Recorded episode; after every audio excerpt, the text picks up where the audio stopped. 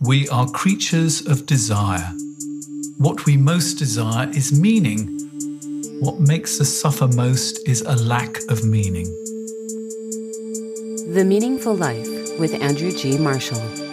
Marital therapist, author, and communications trainer Andrew G. Marshall invites guests from all walks of life to discuss what makes life meaningful. Hello, I'm Andrew Marshall, and welcome to The Meaningful Life. We're available on Apple, Spotify, Podbean, Amazon Music, and wherever you find your podcasts. Where would you be without your friends? They are a source of companionship, practical and emotional support, and even meaning. But friends can also be a source of pain and strife. My witness today is Dr. Suzanne Degges White, who is Professor and Chair of the Department of Counseling and Higher Education at Northern Illinois University and a licensed counselor in private practice. She's the co author of Toxic Friendship Knowing the Rules and Dealing with Friends Who Break Them. So, how are we defining friends? Are we talking Facebook friends, acquaintances, good friends, best friends? Help us understand. Well, thank you so much for having me on the podcast. It's exciting to talk about friends. And the beautiful thing about friendship is it can be defined in so many different ways. So all of our friends have value in our life because life is about relationship. And some of us may value our Facebook friends. They're the ones we're able to connect with on a daily, multiple times basis. Others may more value the folks who are their face to face friends. So when we use the term friendship, it really does encompass a great variety of folks who interact interact with us, that we engage with, and that play a role in our lives. Now, you've put the focus in your book mainly on female friendships. What do you think is the difference between men's friendships and women's friendships? That's a big question. That is a big question. It's interesting because when you see research on friendships among men, typically their friendships really focus on things they do together, activity friends, long histories together. And women's friendships often have a deeper, more emotional connection that they verbalize and they address. Men's friendships are deep, long lasting, enduring, but a lot of things that they enjoy in their friends are things that women want to pick apart and dissect in their own friendships or relationships. I mean, I work with couples, and a lot of my female clients say about their husbands, uh, they don't have any friends or they have very few friends. I mean, there does seem to be a sort of a, a numbers game here. Yeah. You know, there is because women do tend to have larger social circles. And it's because for women, we're brought up to be connected to others. Connections kind of define who we are. We see our roles as very much important and our roles have to do with friend, with parent, with sister, with daughter, all those different roles that come across in life. And men as a rule really value who they are in their profession or their accomplishments. And so while they value the things they're doing, women often are more aware of the ways in which they're being with other people. So, how important is friendship to us? Friendship is essential. Healthy relationships. You work with couples. You know how important it is to have that relationship. Relationships truly are what give our lives meaning. When I was training to become a counselor, I will never forget some of the reading I did. And one of the William Glasser, who um, did choice theory, said that there are only two reasons people ever seek counseling. One is poor relationships, and the second is no relationships. Having relationships, being connected with people, that really is a measure measure of our own sense of well-being. It's our way to stay healthy. Longevity has been connected to how often we see friends, our level of engagement. And so without friendships, without connection, we really are kind of adrift in life. There's no one to check on us. There's no one to check in with. And we really start to feel the sense of isolation that can be so devastating to us physically, emotionally, mentally. So I think friendships are key to a healthy, happy life. Because as I was reading your book, the thing that struck me that I hadn't really thought about very much is how our friendships change over time and that they have different roles and different stages of our lives. Tell me about that. Yeah, you know, as we change, you work with couples, you know that people change over time and we do change. What's important to you when you were 11 probably isn't so essential to you at 21, 31 on through life. And so when we go through life and stages of life, the role our friendships play really does take a different significance and a different valence. When we're little girls, little boys, we learn how to get along with others through our friendships. When we go to adolescence, there's that sense we kind of really, the same sex friendships start to merge with opposite sex friendships.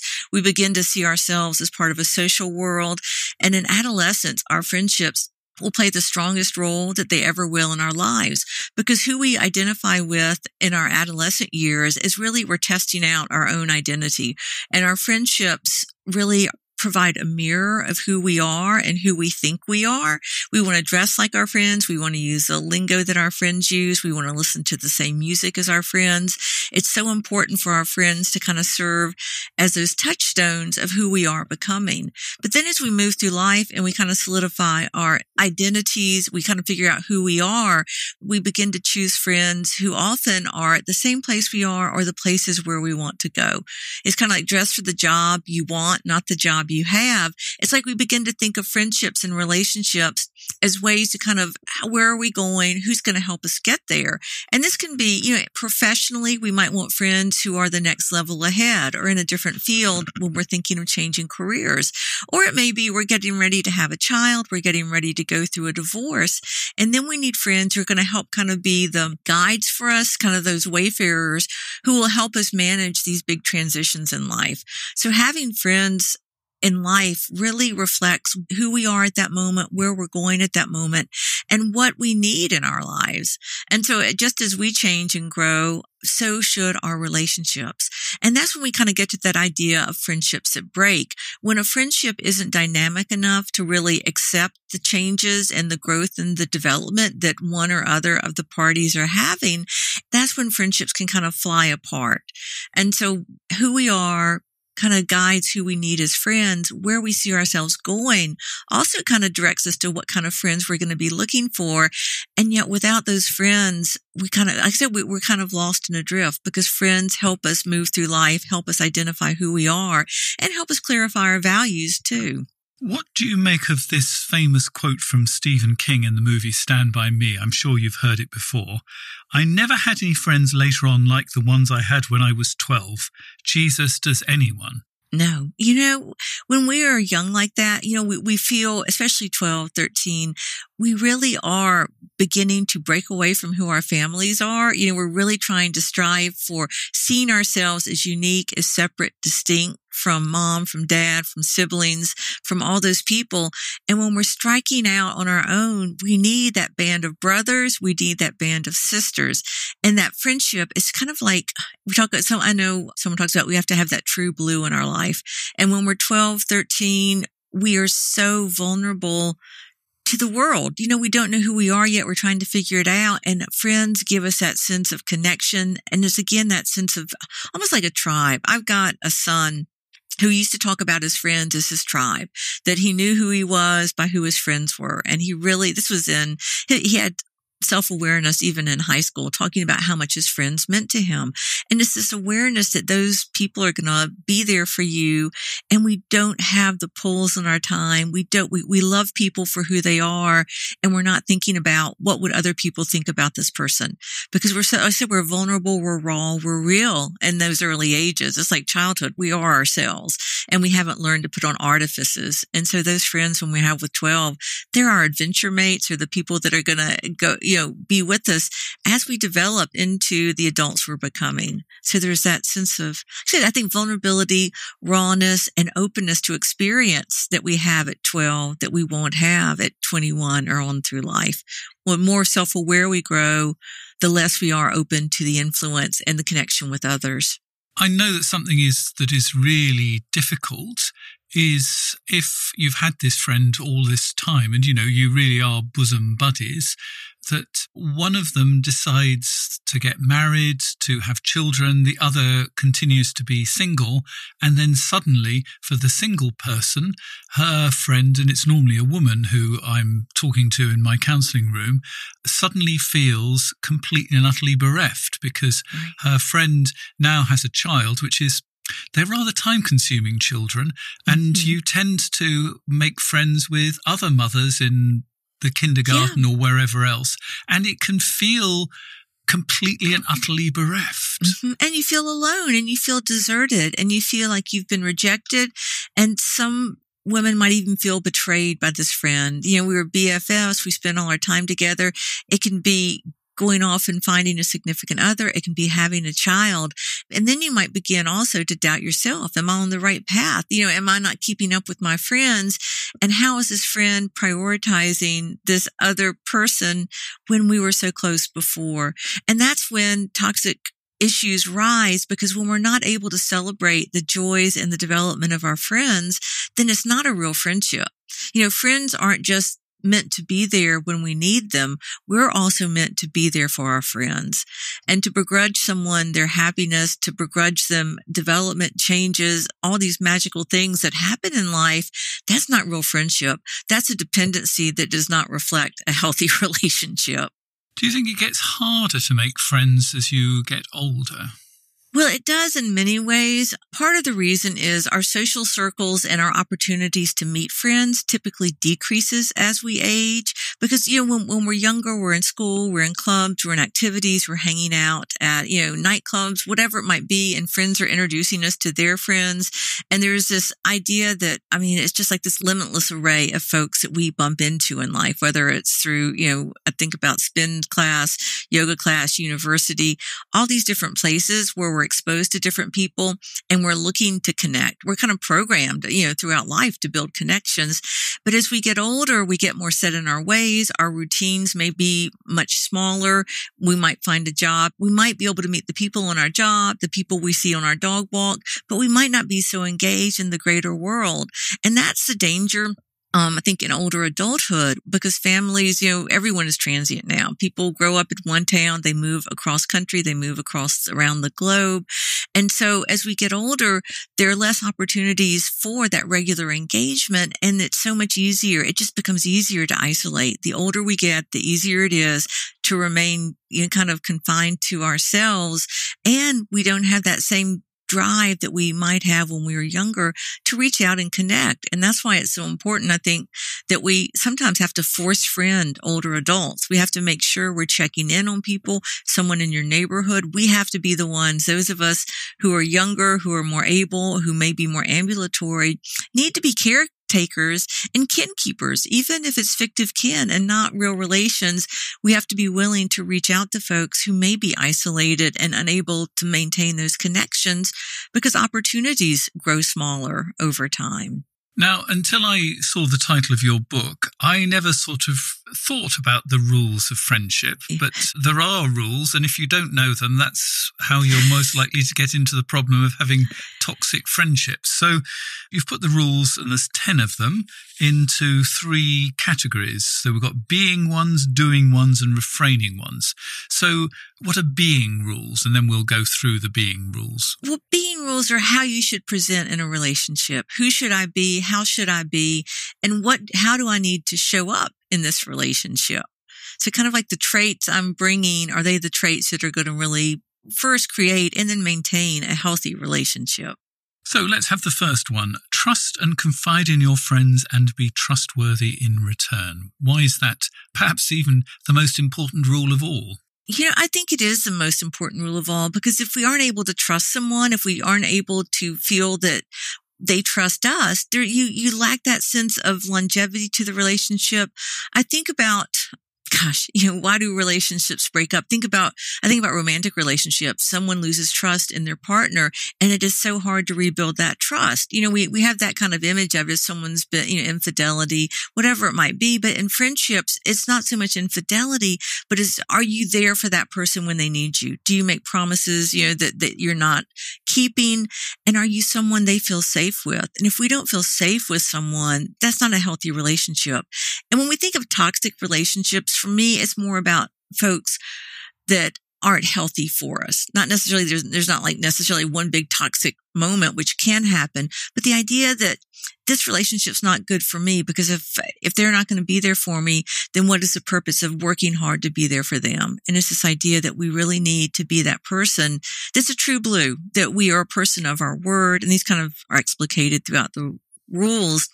But the idea that we really need to show up fully and 100% for that person.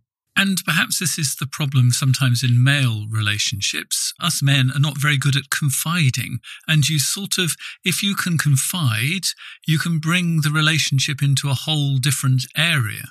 I'm glad you pointed that out. That is a wonderful way to put that because I think when we think about men, as I said, you know, the term activity friendships or acquaintances usually kind of what springs to mind because men don't self disclose in the same way that women want to. And women want to share. Women want to dump. Uh, you know, I have a bad day. I want to call my friend and say, here's what happened to me today. And so often men feel like to call and to need or to confide is possibly to be seen as weak or vulnerable. And we need to see, oftentimes we feel like men need to be strong and keep it together so that they can be the protectors. But we forget that all of us have needs and emotional needs that need to be met. And it can be hard. And I think that's that sense of intimacy and vulnerability to be able to confide in someone. And it's like coming to counseling for men. Sometimes when I've worked with couples, men have a harder time really sharing what's going on below the surface. You know, they'll use their actions as evidence of what's going on versus talking about their feelings because it's easier, it's safer. And being intimate is a risk in itself. And so learning how to confide in others and then enjoying that experience of sharing your feelings because it's for, it's like therapy works. We talk about what's going on. We share our feelings. We're validated by our therapist and it feels good. And friends validate us. They validate the truth, the authenticity of us and our experiences. Because I once had a, a, male client who was going to his 20th anniversary from leaving university or graduating from university. And out of the blue, I sort of said, Will you tell your your friends that you're in therapy at the moment? And he said, I don't know. And I said, How do you think they'll respond? And I said, Well, you might actually deepen the friendship. And so next week he came back and he said, I did tell my, my friends and my year mates that I was in therapy, and every last one of them beyond one was actually in therapy themselves. and they agreed that the person who wasn't in therapy should be in therapy. oh, I love it. I love it. And that is so true because therapy is, it just, it changes so much in your life. And it's such a safe space and a safety net when we need that, when we really need to reach out. And if you don't have friends that you can be vulnerable with, finding a professional that can help you is so important because life is complicated life is crazy, relationships are messy, and there are places we need to be able to kind of spill what's going on and kind of tease through what's going on in our heads and our hearts so that we're able to see it more clearly. And that's what to me therapy provides, a place where we can see ourselves much more clearly. And for men, yeah, it's kind of scary to say, this is what I'm feeling. This is what is happening. But then when you share, you make it safe for other people to share too. And the same with self disclosure to friends. It deepens relationships. So let's look at the second of the rules for friendship. Show your friends empathy and positive regard. Yeah. You know, when we learn to be counselors, you know, one of the first things we learn, the core conditions is unconditional positive regard. And it's so important. And I think that's we have to love our friends even when they make mistakes. We have to love our friends even when they're doing things we can't imagine why they're doing them. We've got to be there and offer that unconditional positive regard and empathize with them. Yeah, I can see you're going through a rough time right now. Sure, that's not something I would have done, but I can see how you would do that. It's making it okay for our friends to be human. And that's what we need most from other people. We need that sense that it's okay to be who we are, to be confused, to be fallible, and not to be perfect. And when we're able to do that for our friends, they're more willing to do that for us. So, the third of the rules for friendship in being is one that makes me want to put my hands on my hips and stamp my feet with my inner little child going, no, which is understand your friends have other friendships and be accepting of those? Yeah, that is a tough one, Andrew. That is, you know, I remember when I had, my daughter was young and if there were two little girls, if it was my daughter and one other little girl, things went smoothly. If there were three, it was a crowd. There's this idea that we want, you know, to hold on to these people. It's like, I want this friend all to myself because I love her so much. But we have to recognize that, you know, when we put all of our emotional needs on one other person, we're overwhelming that person and we're shortchanging ourselves by expecting that one person to be our BFF and only friend. And it also shortchanges that person because it keeps them locked into the sense of, I've got to care for this other person.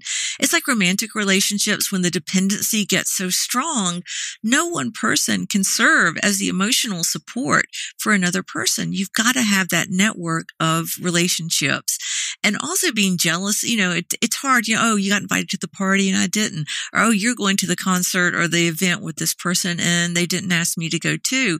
Our feelings are going to get hurt in life. And, you know, I think when, when we have children or we're children, you know, we might have parents who have to remind us life isn't fair. You know, life isn't fair all the time, but if we do our fair share, we'll get our fair share in return. So now we come on to doing rules for friendship. What are doing rules? Yeah, doing rules are the things we, how, you know, the first, how we show up, how we engage with, what, what we present, kind of like the raw materials we bring to the classroom, to the relationship, to the world. And the doing rules are the things we need to do to ensure that that friendship stays strong. So, the first one I don't think we really need to talk about very much. We've sort of already covered, which is give your friends emotional support. The next one is volunteer practical support when needed. And I think the stress there is the volunteer, isn't it? Yeah. You know, you know, those people that, yeah, if I, I have to ask a friend to do this, I've got to ask my, you know, it's the same way. And I think I go to romantic relationships too, because healthy relationships are healthy relationships, whether it's, you know, part two part romantic partners, whether it's friends, whether it's parent, child, whatever it might be, worker, employer. You know, there's people, yeah, well, if I ask them, they'll do it. And you get tired of having to ask. You want them to recognize what you need when you need it. And you don't want to have to feel like you're burdening them.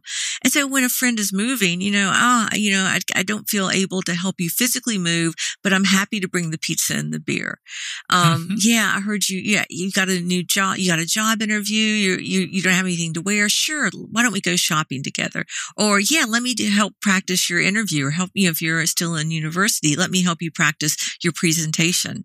I mean, it's caring about your friend's life, their world and knowing them well enough to know what they need and being willing to volunteer to help and offer that kind of support without waiting to be asked. Can I give you a lift to the hospital to visit your mother? Yes, exactly that. Exactly that. Knowing that this person's under stress or under, you know, that there's probably anxiety attached to the situation and giving instrumental support that's actually helpful. You know, sometimes also we also have to say, here's what I need you to do to help me. You know, because people say, oh, let me know what I can do well, maybe I need dinner brought in this week, or maybe I need this. And so being willing to name what you need instead of expecting people to be mind readers, because, you know, we always get frustrated when we expect people to read our minds because we're all unique and different.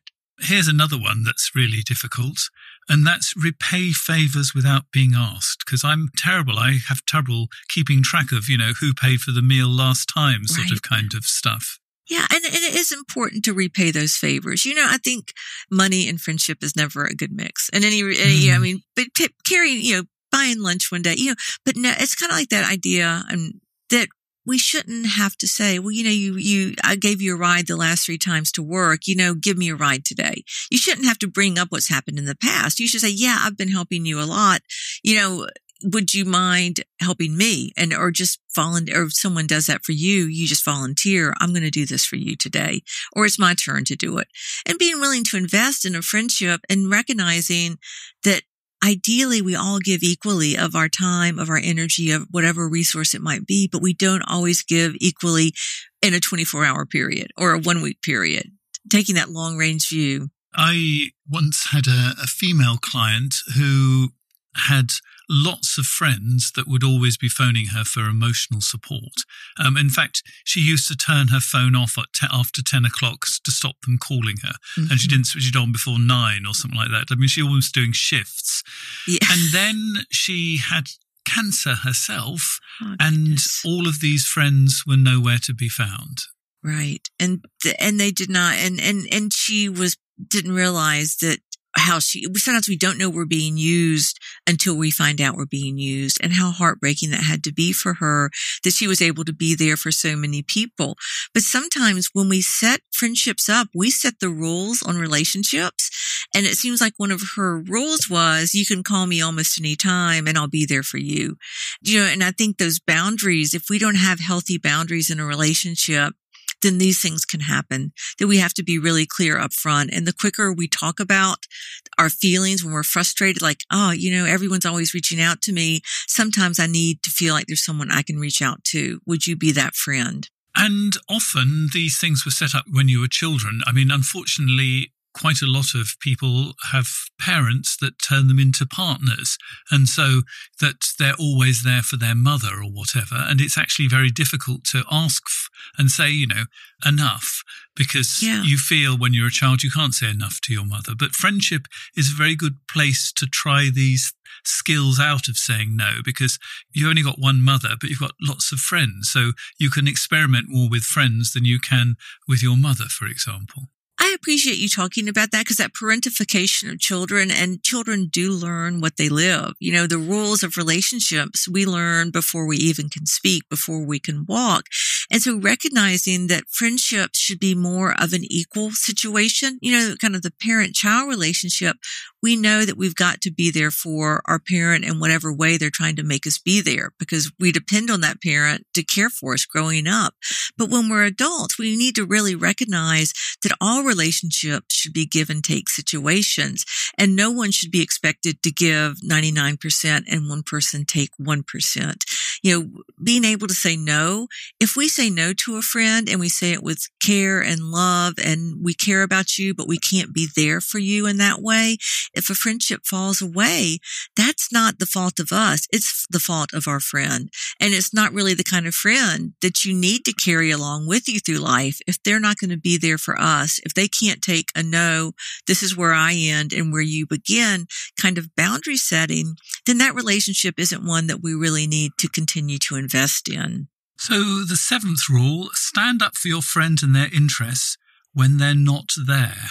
Yeah, you know, that's an important one because so often we'll allow people to talk poorly about a friend. We'll talk badly about a friend, but we need to be there for our friends 24 seven and defending their honor, defending their integrity. And if we're not defending our friends, if we're not standing up for them, even if they're not there, we're not really a friend to that person because we're really allowing other people to take advantage of that friend and we're not doing anything about it. We should call out folks. Same way with other hot topic issues. If you allow people to talk poorly about a friend, about any particular group, we're condoning that behavior by not standing up and calling it out when we see it. Now, the, the third set of rules are refraining rules. So these are the things that we refrain from doing. Let's have a look at the first one. Eight, do not bring down or intentionally annoy your friends. you know, there's some friends that seem to take, they're just hangdogs. They seem to take pleasure in feeling bad and they don't want other people to feel good. They'll be friends. Like if something goes right for you, you know, they're going to, they're going to talk about what's going wrong for them, that they have a hard time letting other people be happy because they want people, they, you know, misery loves company and I'm going to bring you down and, and I'm going to immerse you in the misery I'm feeling because I'll feel better if you feel bad too. Do not criticize a friend in front of others. Yeah. You know, it's really important. Again, it's kind of like protecting that friend, standing up for that friend.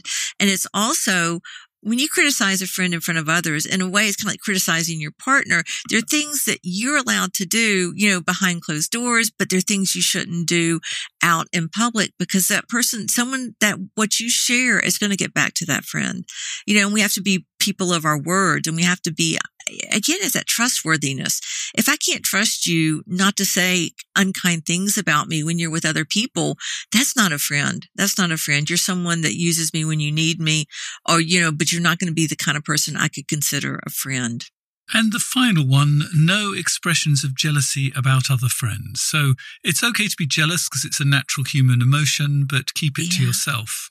Yeah, keep it to yourself. You know, when I, you know, when someone's, I have a kind of short story. When I had just had a child and things were going very well for me in my life, I had a friend who said, it must be so nice to be you. You've done this, you've done that, you've got a new baby.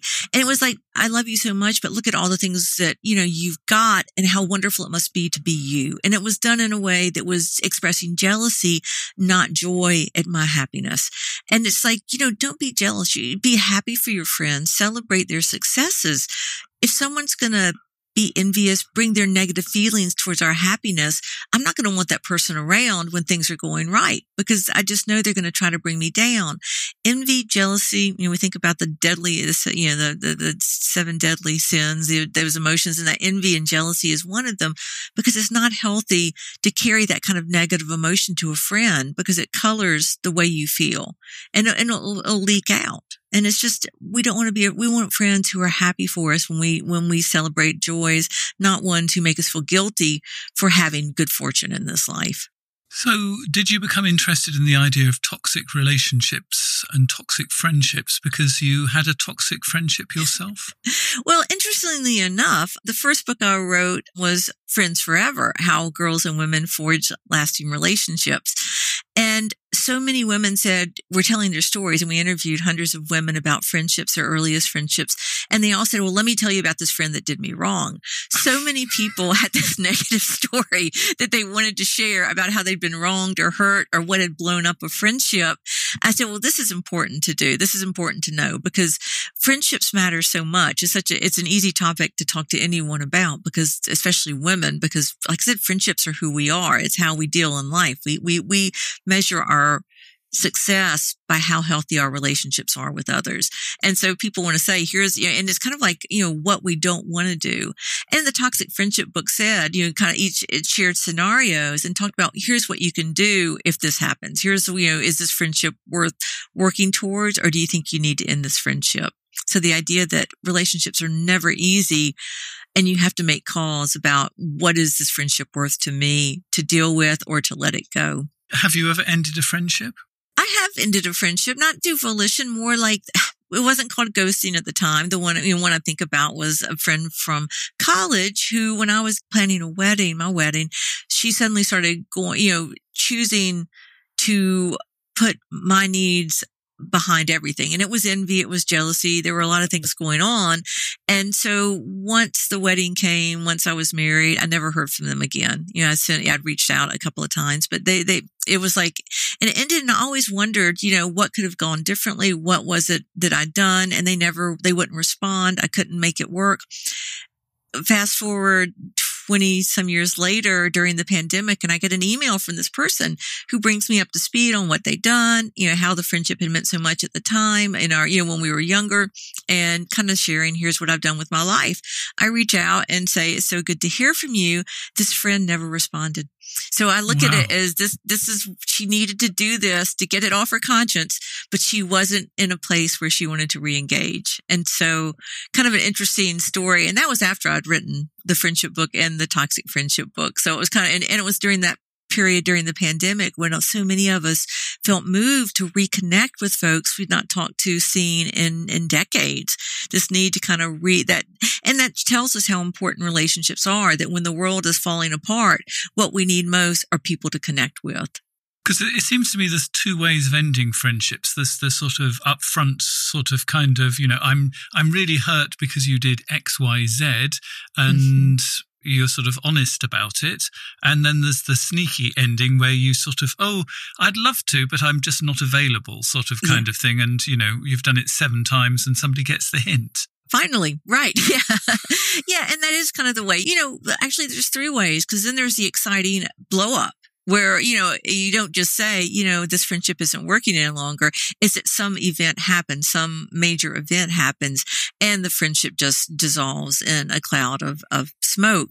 And I think that, of course, the best way, always the best way is to say what you're feeling. And, and, you know, as, as a fellow um, therapist, you know how important it is to be able to speak what's in your heart and put out there what's going on in here. Because if you don't, you know, like I said, my friend from early years, I'll never know. I, you know, she, she sent this wonderful, kind email. And then when I reached back out, it was like invisible ghosting.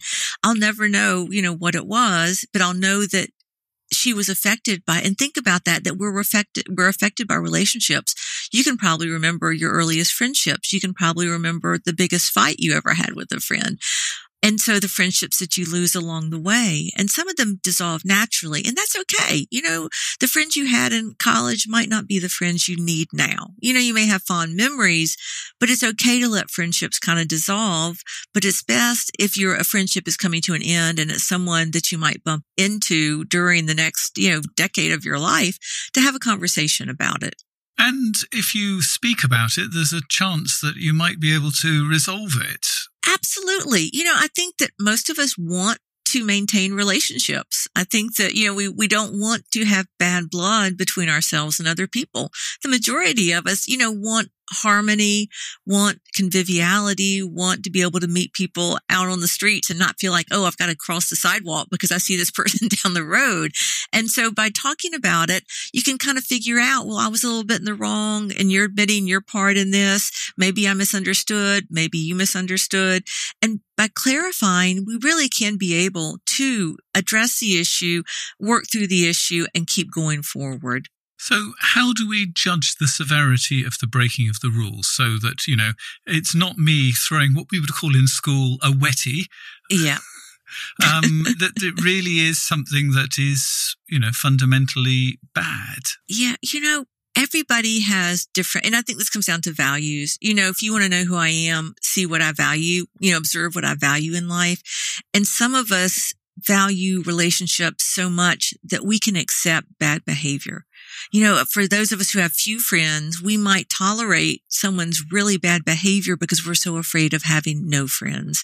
But really, we have to think, is what they've done something that has so impacted me that I can't live with myself if I continue this relationship, that I can't fully trust this person again.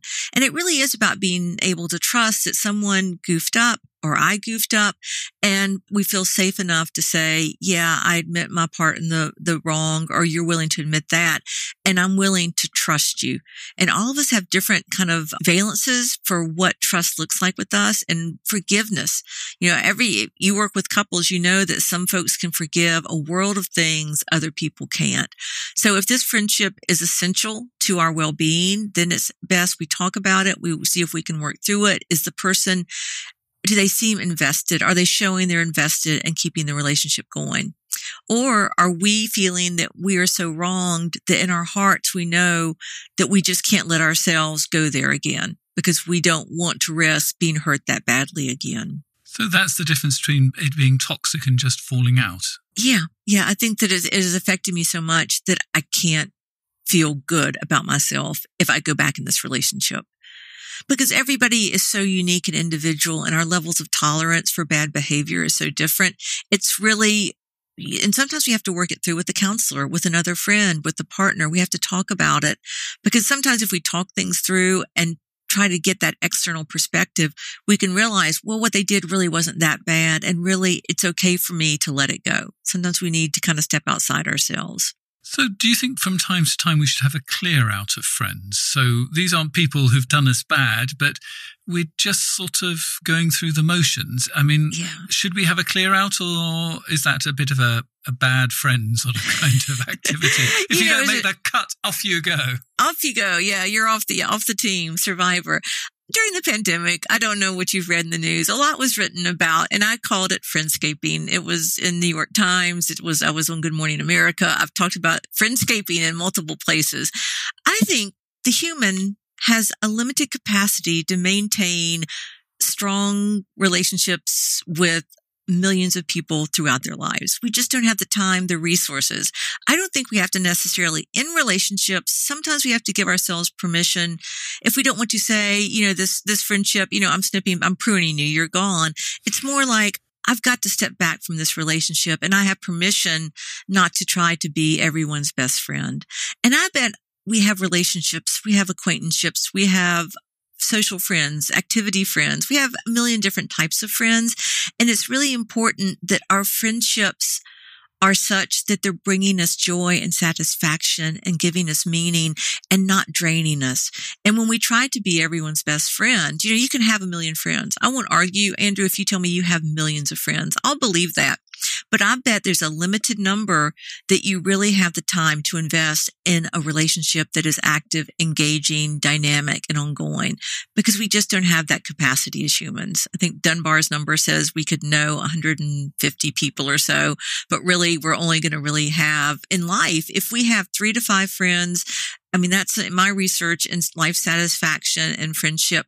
The number of close friends people feel is most satisfying is three to five. The number of people that people think is ideal is three to five. And I really think having three to five good friends strong friends that we can really commit energy and resources to. And I don't mean resources like financial unless that's part of it, but more that energy, time, caring. That's all we need. And letting go of other friends, stepping back from relationships, that's just part of growth and change. You know, we don't have to leave ill feelings behind. We just know that people often grow apart and that's okay. The Meaningful Life with Andrew G. Marshall. Please follow us on Twitter, like us on Facebook, and visit our website, andrewgmarshall.com forward slash podcast, where you can join our supporters club and unlock bonus material and other benefits.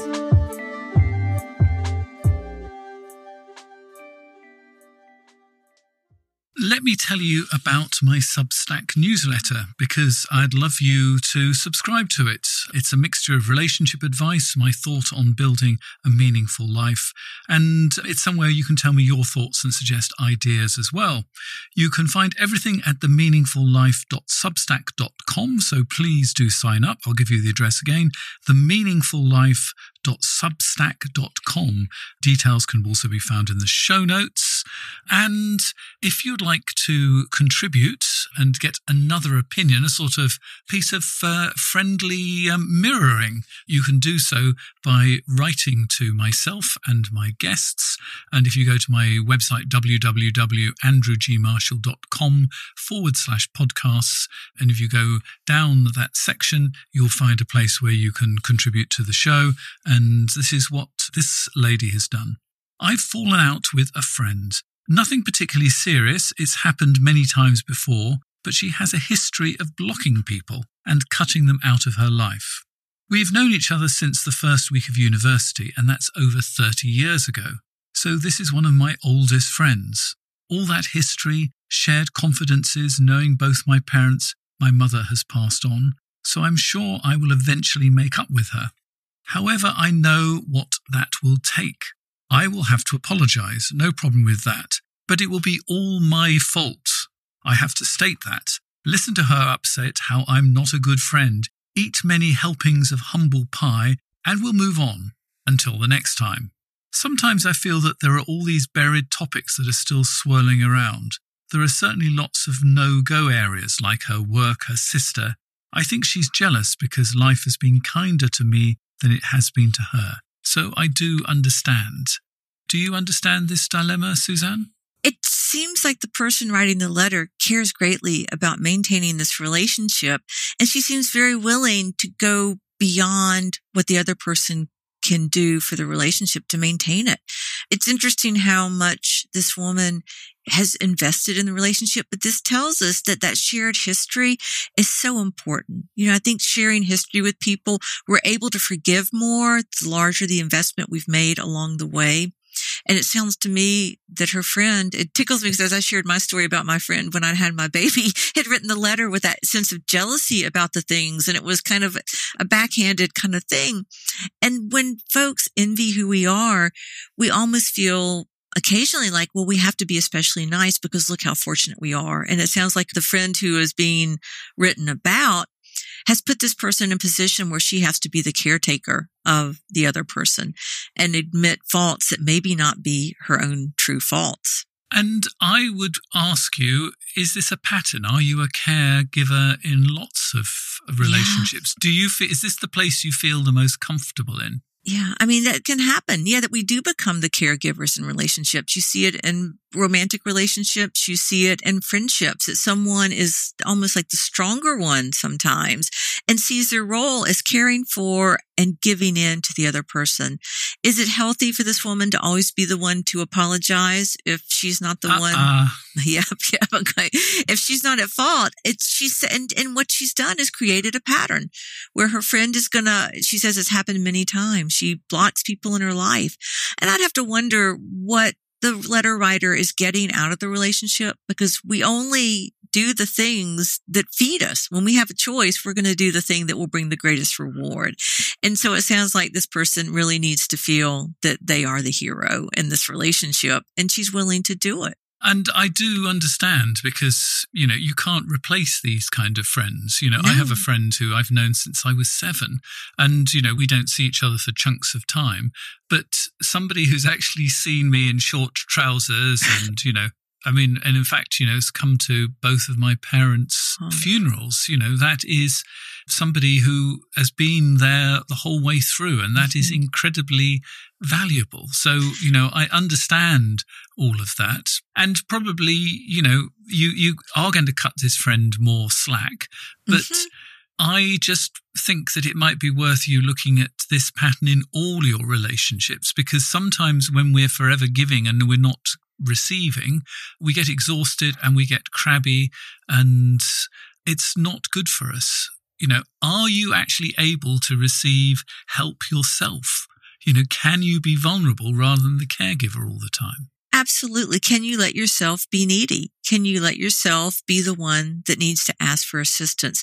And, you know, how I show up in friendships is very similar to how I show up in all my relationships because we are typically relatively congruent because we only know one way to be. And when we've been in a relationship this long, you value that, that history. You can't put 50 years, 30 years of history into a friend you just met yesterday. And that's the important thing to remember that friendships are, you know, kind of we give and take over time. And like I said, there's something that the letter writer receives from that relationship and she may feel validated as a caregiver. And that may be important to her. But she also needs to let herself, as you said, be vulnerable and allow herself to need others, not just be the one other people need. And I think that what you say about how we in friendship is how we in all of our relationships is a really important learning point for all of this. And often in our friendships, it's a lower risk place to experiment doing something slightly different. Yeah. It, it's very true. Sometimes we can tolerate things from friends that we won't tolerate in our partners. You know, and that's one thing we get a little bit more give because we accept our friends as they are and we're not trying to change our friends the way off the way people often try to change their partners. That's the big difference. And we like diversity in our friendships and we like people, you know, who push us, who encourage us to grow. And yeah, we can say, okay, this is who they are. This is the way they talk. I'm not going to worry about it. You go out with your partner. Don't say that. That embarrasses me. Don't dress like that. Wear this. so there is more freedom in that kind of friendship because we allow our friends we don't we don't identify so closely with our friends that we feel that they reflect so much on us in that way. And perhaps we should cut our partners a bit more slack as well. Yeah, I think we really should. I think we can't expect a partner to be exactly what we want because we are fallible too. And our partners who don't follow exactly what we want them to do can push us to grow. And I think we shouldn't get stuck in routines and patterns with partners, with friends and relationships. So, thank you very much for being a witness on the meaningful life. I have to turn the tables on, on you and ask what makes your life meaningful. For me, relationships are what give my life meaning, whether it's my relationship with my partner, with my children, with my friends, with the people with whom I work. Relationships are where we find that sense of meaning. And for me too, being a facilitator of growth and development of other people, whether it's at, in my role as department chair or university professor or as counselor or friend or partner, helping other people grow and change pushes me to grow and change too. And that, that's where I find the most meaning. Well, this is where we're going to have to end the conversation unless you are a supporter of the meaningful life, because the conversation is going to continue. We're going to talk about how to detoxify a friendship, because sometimes you can't leave that friendship, or at least not easily. Maybe, for example, their neighbors or you work with them. How can you get the toxicity out? That's what I'm going to be talking to Suzanne about. And I'm also going to be asking her about three things she knows deep down to be true. And if you'd like to hear that, you can subscribe directly to the bonus material via Apple or Spotify. We're also available on Amazon Music. And if you want to become a supporter of The Meaningful Life, here are the details of how to do it. You've been listening to The Meaningful Life with Andrew G. Marshall. You can follow Andrew on Twitter, like him on Facebook, and please leave a review wherever you consume your podcasts. Making, editing, and distributing The Meaningful Life comes with substantial costs, and we'd like to ask for your help. Visit our website, andrewgmarshall.com forward slash podcast, where you can join our supporters club and unlock bonus material for every program, send in a letter to be discussed by Andrew and his guests, and join a community of other people seeking to make their life meaningful. At the gold level, you get even more benefits. Production of The Meaningful Life with Andrew G. Marshall is by Michael Dooney. Social media by Madeleine Healy, sound engineering and theme tune by Sebastian de la Luz Mendoza, and I'm Susie Colick. Please tell your friends and spread the word. Thank you.